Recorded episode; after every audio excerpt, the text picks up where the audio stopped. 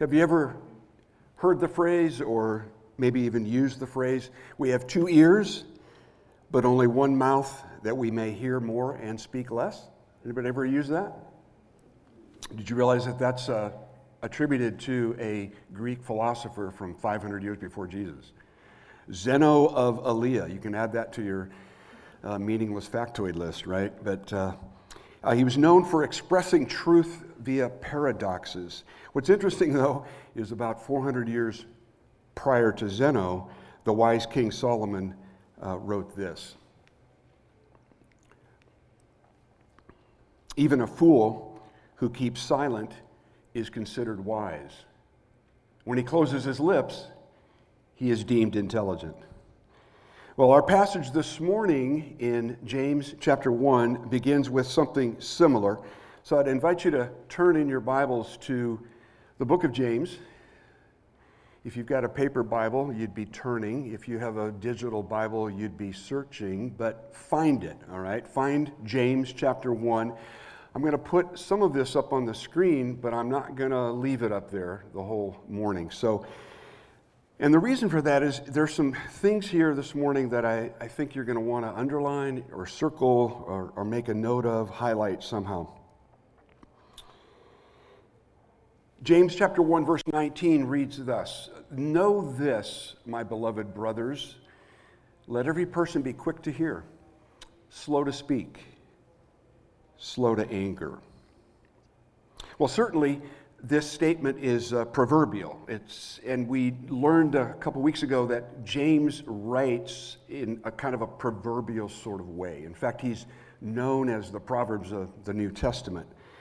But as we'll see here in just a little bit this morning, there's much more to this than just a proverb.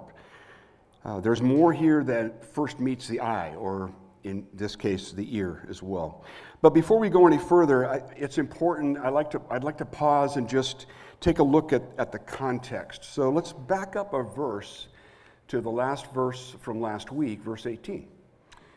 Of his own will, that is God, he brought us forth by the word of truth that we should be a kind of first fruits of his creatures. When James wrote this, there were no chapter divisions, there were no verse uh, markings. Rather, this is a letter that he's uh, writing, and clearly he is continuing a thought in our passage this morning, which begins at verse 19. He's clearly continuing a thought that he's already uh, made known in verse 18. There's a second point of context that I want to call to your attention, and that is in, in, in order to really interpret today's passage adequately, we got to remember that James is writing to believers in Jesus he's writing to men and women who have professed faith in Jesus. If you remember back in verse 2 of this chapter, he refers to them as my brothers. In verse 3, he talks about the testing of your faith, right? He's talking to people of faith, brothers and sisters. Verse 16, my beloved brothers again. Uh, here in verse 18, he's speaking of first fruits of his creatures, God's creatures. And then, of course, in verse 19, he uses the phrase, my dear brothers, again. There's another point of context that I think is important to help us understand James, and this isn't just for today's passage, but it'll help us through the rest of this series on this letter or book of James. And that is that James is writing before Paul had written any of his letters. So it's not really fair to try to interpret James by using Paul's letters. Now, he would have known Paul. He is um, writing prior to any of Paul's writings, so he's not intimately familiar with, with Paul's writings. So, James must be read within the, against the backdrop of the Old Testament and probably some teachings of his half brother Jesus but not the Apostle Paul. And that'll be important. You'll see, that, you'll see why in just a few minutes.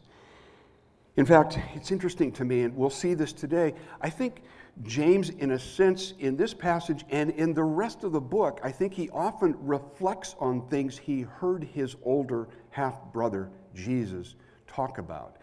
Specifically today, I wonder if maybe he doesn't have in mind the, uh, the parable of the sower. And you'll see why as we get into the text. In verse 18, then, James has just referenced this transformative power that we have, because of the word of truth, we have been brought forth. God has brought us forth. We're kind of a first fruits of his creations. And so now James is going to go on and he's going to elaborate on that. Let's look at the text and let me read it for you, and I'll, I'll put uh, the, uh, the verses up on the screen as we read through the text. James 1 19 through 27.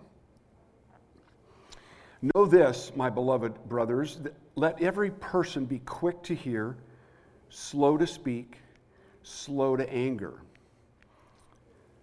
For the anger of man does not produce the righteousness of God. Therefore, put away all filthiness and rampant wickedness, and receive with meekness the implanted word, which is able to save your souls. But be doers of the word and not hearers only, deceiving yourselves. For if anyone is a hearer of the word and not a doer, he's like a man who looks intently at his natural face in a mirror. For he looks at himself, but then he goes away and at once forgets what he was like. Verse 25 But the one who looks into the perfect law, the law of liberty, and perseveres, being no hearer who forgets, but a doer who acts, he will be blessed in his doing.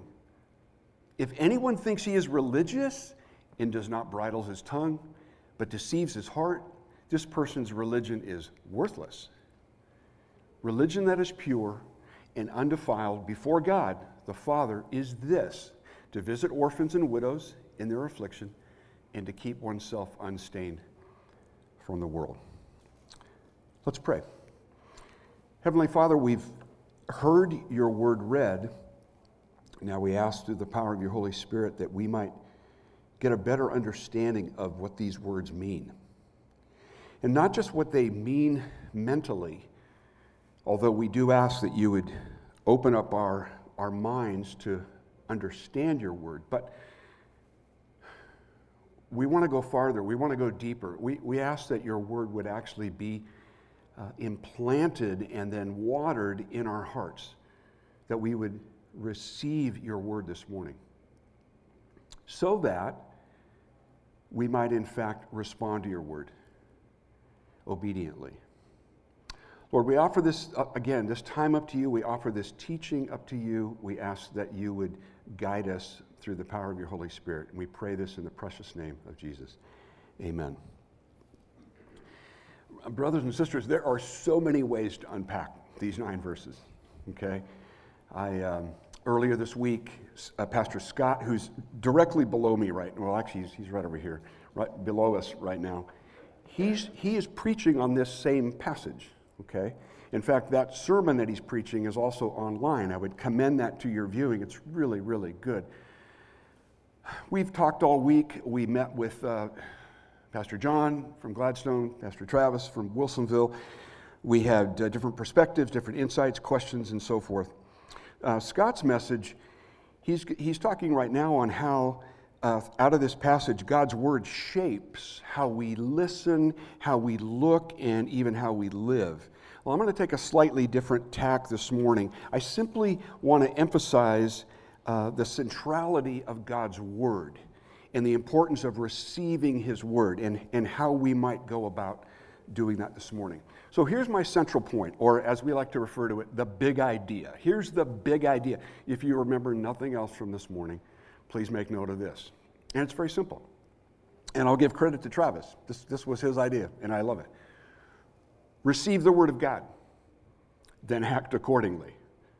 Very straightforward, right? Very simple. That's how James writes. There's, there's a little bit more behind that, and I'll give you some other things that you can ponder, but that's the big idea. The theme of this section, verses 19 through 27, is rather obvious. Those who have experienced the new birth by means of God's word, verse 18, which we've already looked at, must receive or accept that word and that'll be found in verse 21. By doing the word, we receive it by doing it, and that's the latter portion of this section. The, in other words, the word of God is the central focus of this passage of Scripture, these verses. In fact, five times in these nine verses, the Word of God is mentioned. Verse 18, 21, 22, 23, and then in verse 25, it's referred to as the perfect law. I'm reminded, and I, I can't help but think that James was reminded and was writing from that perspective of the parable of the sower. Do you remember that? The parable of the sower, sower some call it the soils, some call it the seed. It's found in Matthew, Mark, and Luke.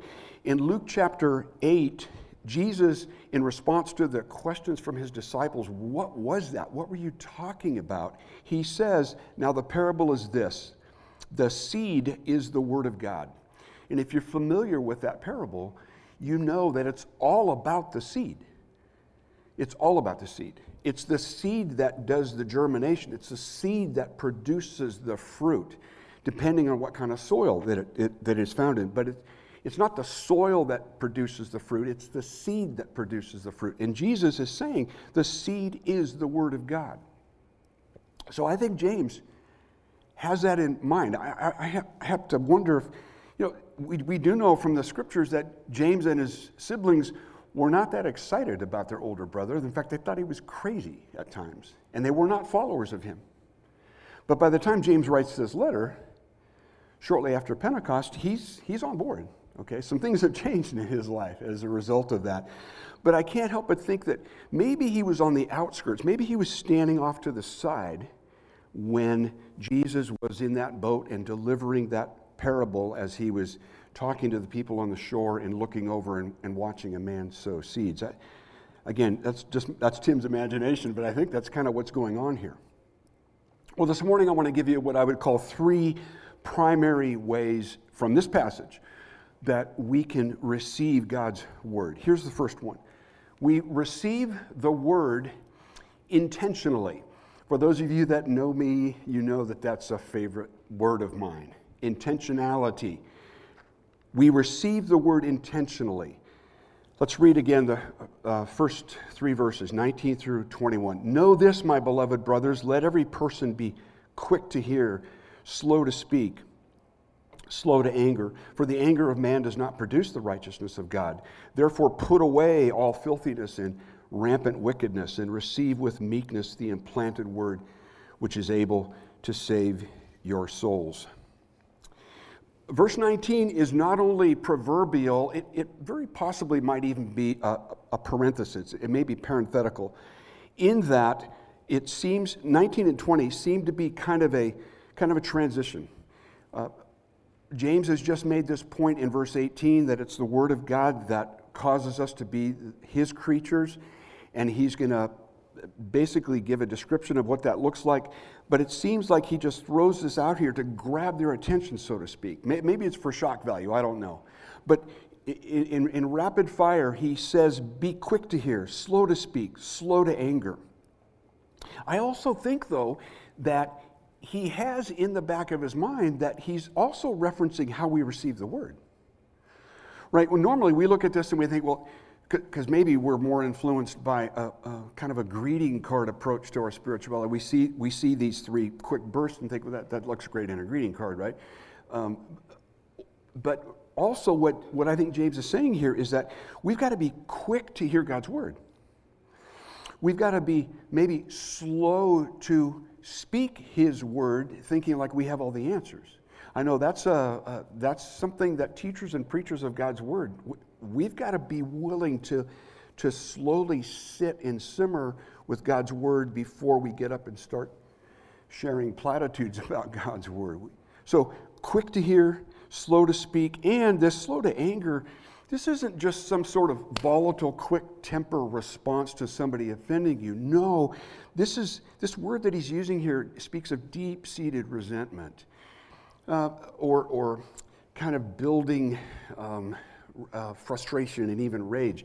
And I, I wonder sometimes if we really do sit with God's word, if we're if we're uh, sl- quick to hear His word and slow to speak. I wonder if sometimes His word is so convicting that it causes us to, to kind of get a little frustrated there. So there's more going on here than just a, just a proverb. Verse 20, interestingly, says the anger of man doesn't produce the righteousness of God, anyways. This is where, in, in understanding what James is saying, we can't really rely on Paul. He's not talking about the kind of righteousness that Paul talks about in the book of Romans, being declared righteous uh, by God because of the work of Jesus Christ. That's not what he's talking about. He's simply talking about doing what God requires of his people, producing that kind of um, response and that kind of lifestyle that God requires of his people. Once again, Jesus talks about that in the, in the Sermon on the Mount, in the Beatitudes. And I can't help but think if James was maybe there, kind of suspicious of his older brother, but, but listening and wondering what was this all about? James's point here in verse 20 is that human anger does not produce the kind of behavior that God expects and that God is, is pleased with. In other words, we can't produce the righteousness of God by means of anger. Did you all hear that? Particularly those of you that are on social media. And I'm on social media. I don't have a Facebook account, but I'm on Instagram and Twitter. It seems like the, the mantra of the day is create as much righteousness as you can through as, through as much anger as you can come up with, right? And, that, and James is saying, no, that doesn't work. It doesn't work at all. Let's move into verse 21. There's a therefore at the beginning of verse 21. And whenever you see that in the New Testament, especially, stop and ask, what's it there for? What's that word there for? Because it seems to be connected. In fact, if 19 and 20 are somewhat parenthetical and proverbial, then really, I think verse 21 connects right back to verse 18. Because of the work of God, because we are His creatures, because of the word of truth that He has put into our hearts, Therefore, as a result of that, in other words, as a result of something that God has, has already done, uh, we respond accordingly. And the response is found in verse 21. And verse 21 is really the heart and soul of this passage. This is, this is where this whole idea, my big idea for today, comes from. You'll notice that it says clearly in the middle of verse 21 to receive to receive the implanted word. Yet we do that receiving while at the same time, he starts with putting away something. We, he says, therefore, put away. Therefore, because of the result of your position in Christ, because of the Word of God, put away. Um, the term there is, is to cast off or to strip away, as if you would uh, take off maybe a, a bunch of dirty clothes and just kind of throw them over in the corner or throw them into the laundry basket. James then uses a very strong word, this word filthiness. It's a, gosh, it's, it's so, so strong. It reminds us just how offensive and how detestable sin really is. A synonym might be grime, because it gets everywhere. And it's a grime that's not only on the outside, but it's a grime that gets in on the inside. In fact, interestingly enough, the root for this word filthiness, when used in a medical sense in the Greek language, it referred to the grime that gets in your ears, wax in the ears. And what does that do? If you've got a buildup of wax and grime in your ears, are you able to hear? Right? And you're going, Excuse me, what'd you just say?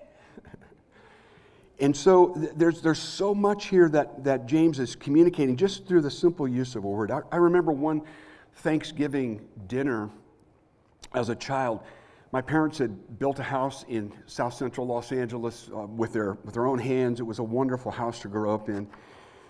Uh, but I remember this clearly this Thanksgiving dinner. Um, my mom said, There's something wrong with the, the, the, sewer. There's, there's something backing up the sink. It's, we had company coming over. It was going to be a mess. And so my dad, he had built this place. He knew everything about it. So he's out there, and it was awful. I can still smell it. He's, he's out there trying to run a snake through the sewer line, trying to unclog this drain. It was an absolute, absolute mess. Well, can you imagine? Would it have made sense if my dad just came in from that? I mean, he was covered head to toe, grime, and he stunk. If he just came in and sat down at the Thanksgiving dinner table, and received the beautiful meal that my mom had prepared in the front, in, in, in the presence of guests and family? That doesn't make sense, right? That doesn't. No, he stripped that away. He took off all those clothes. He showered again and put on new, clean clothes in order to receive that meal. And I, and, and I see that part, that's part of what I think James is saying here, is to put away all filthiness. And then to drive the point home even harder, he calls it rampant wickedness. And he uses again a term there that speaks of excessive abundance. Uh, there's just there's more, more of it than, than what we can handle as we're, as we're putting away that kind of stuff, then we are able intentionally to receive. Now, I love this word, and this is, this is the verb in the passage that really controls the entire passage. It, it's a word that means to literally to take a hold of by the hand and to draw it close. In fact, it's used of Jesus in Mark chapter 9 when he took a child put him in, in the midst of these people, and he took him in his arms, and he said to those gathered around, Whoever receives one such child in my name receives me, and whoever receives me receives not me, but him who sent me. Four times. He uses this exact same word. Maybe a better term would be welcome. Do we, do we welcome the Word of God? Do we welcome it?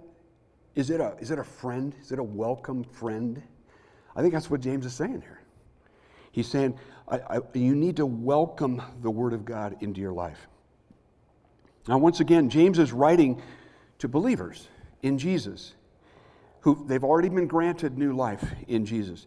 Uh, they've already received Jesus as their Savior and Lord. Here, he's not instructing um, non believers how to come to faith in Jesus, he's talking to believers in Jesus already. And he's saying to them, Look, you need to receive this implanted word, allowing it to have its way. It's a welcome presence in your life. This implanted word conjures up a couple of ideas from the Old Testament, and I, and I know a couple in the room at least will really, really appreciate this. Think of the two prophets, Jeremiah and Ezekiel.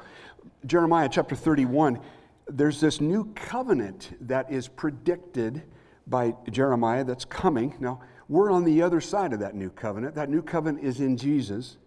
But this new covenant is going to be such that God, he says, I will put my law within them, and I, in fact, I will write it on their hearts. I think this is what James has in mind when he talks about the implanted word this inscribed word on the heart. Or what about Ezekiel?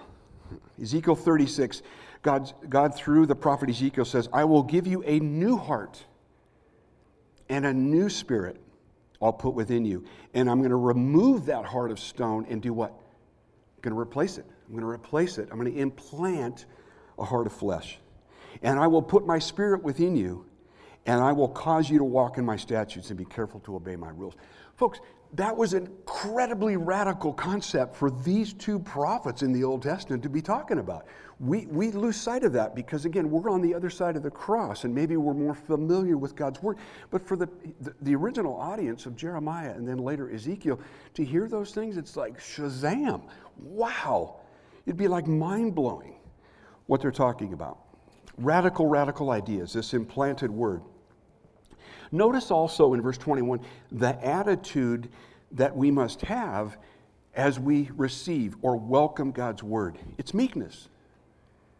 Also translated humility, gentleness of spirit. In fact, it's one of the fruit of the Spirit listed by Paul in Galatians 5. It's that quality of a man or a woman whose feelings, whose emotions, and impulses are under perfect control. In the context of this verse, though, in this passage, it also means what I would call teachability, a, a readiness to not only welcome, receive, hear, but a readiness to submit. It's like what the psalmist says in Psalm 119 Incline my heart, God, to love your word. So, number one, we receive the word intentionally. A second idea in this passage, found in the next uh, few verses, next four verses, verses 22 to 25, is to receive the word obediently. Let me read it again. But be doers of the word and not hearers only, deceiving yourselves.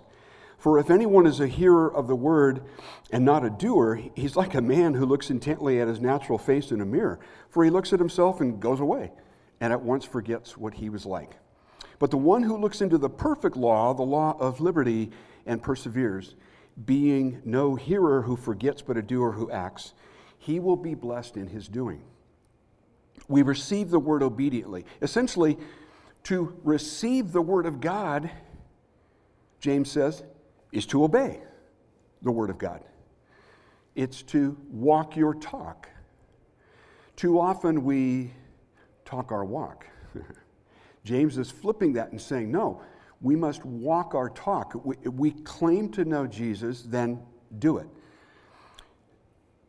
James is reminding uh, his audience here that that which you have heard in the holy place, in the place of worship, must now be lived out in the marketplace.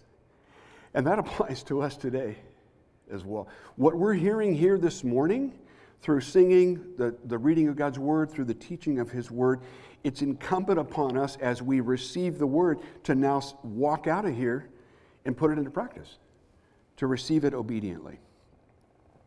James's concern here is that these believers would not just what I call sit and soak.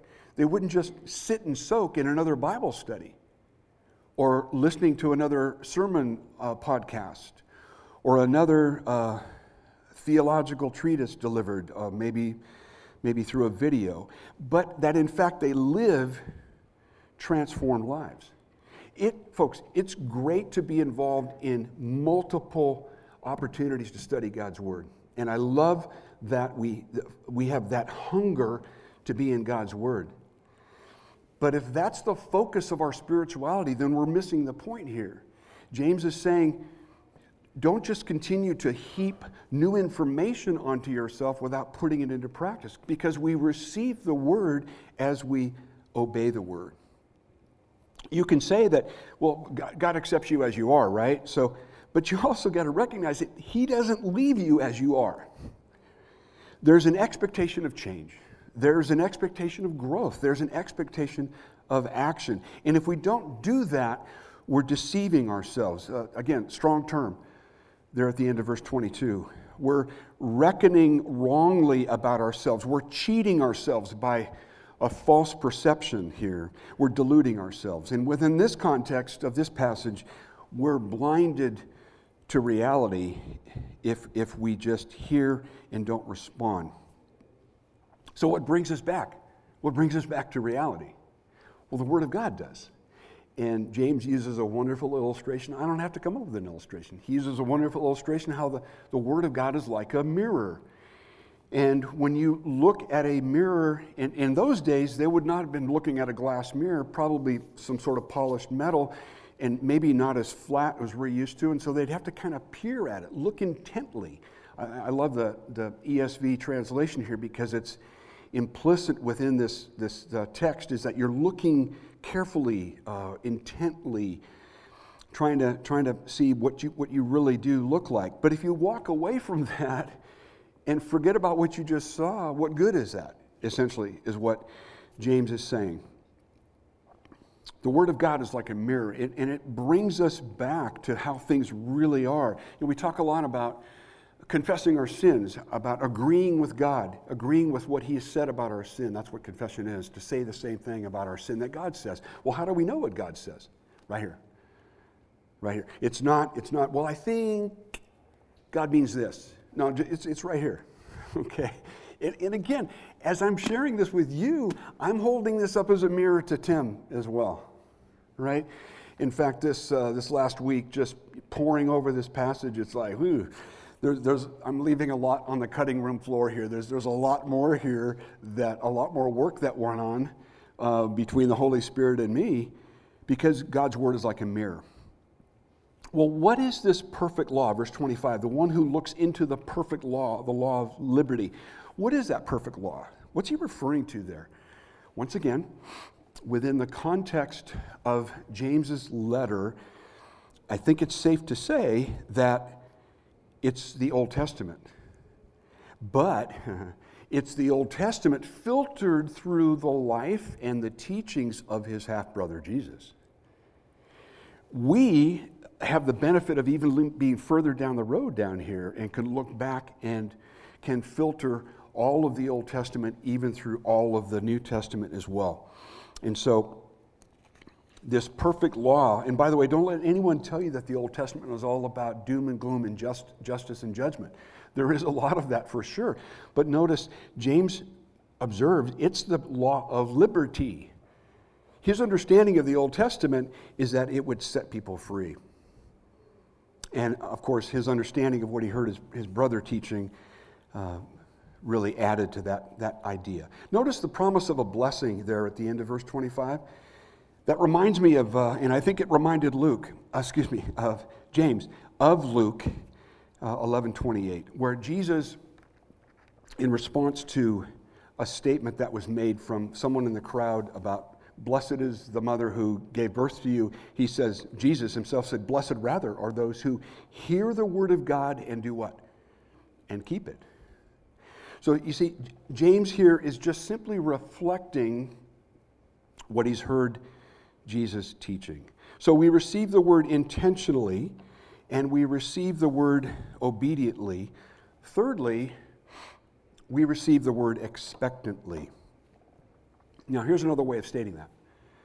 What may we expect when we receive the word? That, that's what I mean by expectantly.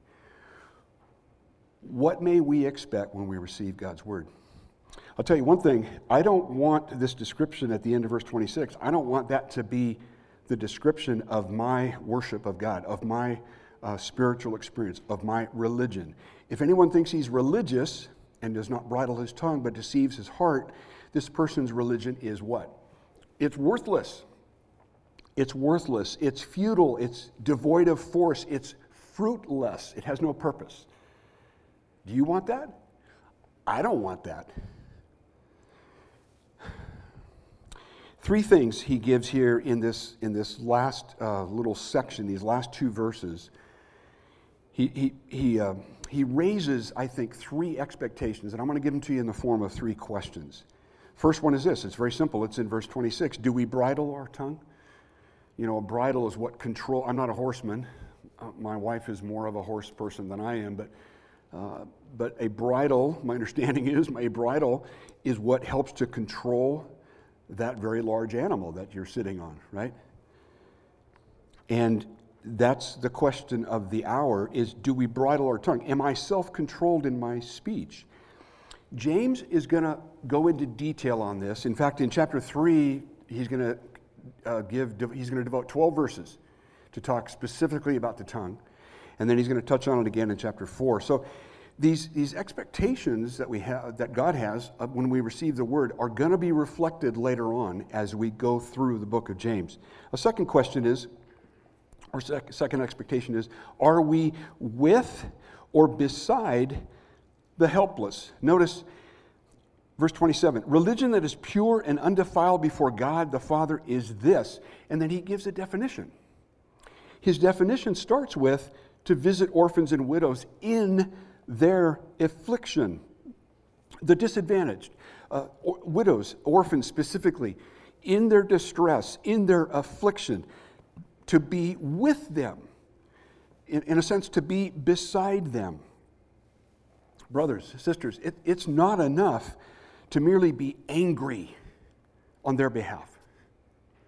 I see a lot of that on social media. I see a lot of that on Twitter. People being angry on behalf of those who are disadvantaged and disenfranchised. that's okay, I suppose, except we saw earlier anger doesn't really bring about the righteousness of God. But that's not the point that's being made here. James is saying, no, I'm not asking you to, to, uh, to get angry on their behalf. Uh, rather, I'm asking you to visit them. I'm asking you to be with them in the midst of their affliction. Psalm 68 5 says this I love this Father of the fatherless and protector of widows is God in his holy habitation. Who's our model for this? Who would have modeled this uh, for James? Well, it's Jesus, right? It's Jesus. The Apostle John says in John chapter 1, verse 14, that Jesus was known as the Word, and that the Word became flesh and what? Dwelt among us, or literally pitched his tent, tabernacled among us. And then, of course, Paul elaborates on that in Philippians chapter 2 when he says, Let each of you uh, look not only to his own interests, but also to the interests of others. Have this mind among yourselves, which is yours in Christ Jesus, who, though he was in the form of God, did not count equality with God something to be grasped, to be hung on to, but he emptied himself, taking the form of a servant. Jesus came to this earth. He lived among us. In fact, he lived just like us, except for sin. And then he died for us. And then he was raised again so that we might live that same life. He is our ultimate model here.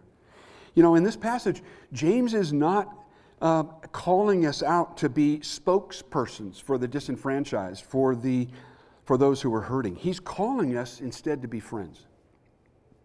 Many of you know that Deb and I invested the first, gosh, many years, nine years of, of our early marriage uh, doing that very thing. Just called by God to move to Mississippi and we bought a house and moved into a what had been a kind of a lower middle working class neighborhood, but it was quickly becoming a ghetto.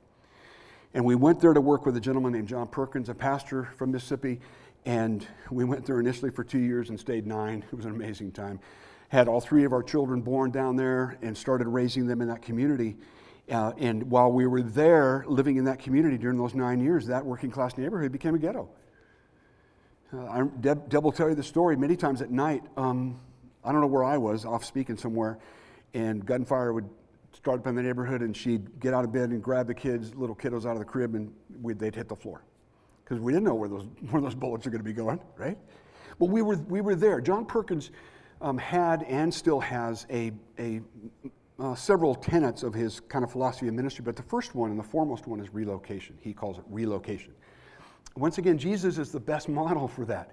Jesus relocated from his throne in glory to come and live among us, live just like us. Perkins used to say, if you're going to minister to the disenfranchised, to the poor, to the needy, you got to do it in their space. You got to be with them, right? You can't live in the comfort of the suburbs and drive across the railroad, down there, it's across the railroad tracks, in, into that community of need. You just can't do that. It doesn't make sense. Though the needs of that community have to become your needs, and you can only do that by, li- by living there. A third quick question, and I, they're singing downstairs already, so I better get, I better get going here.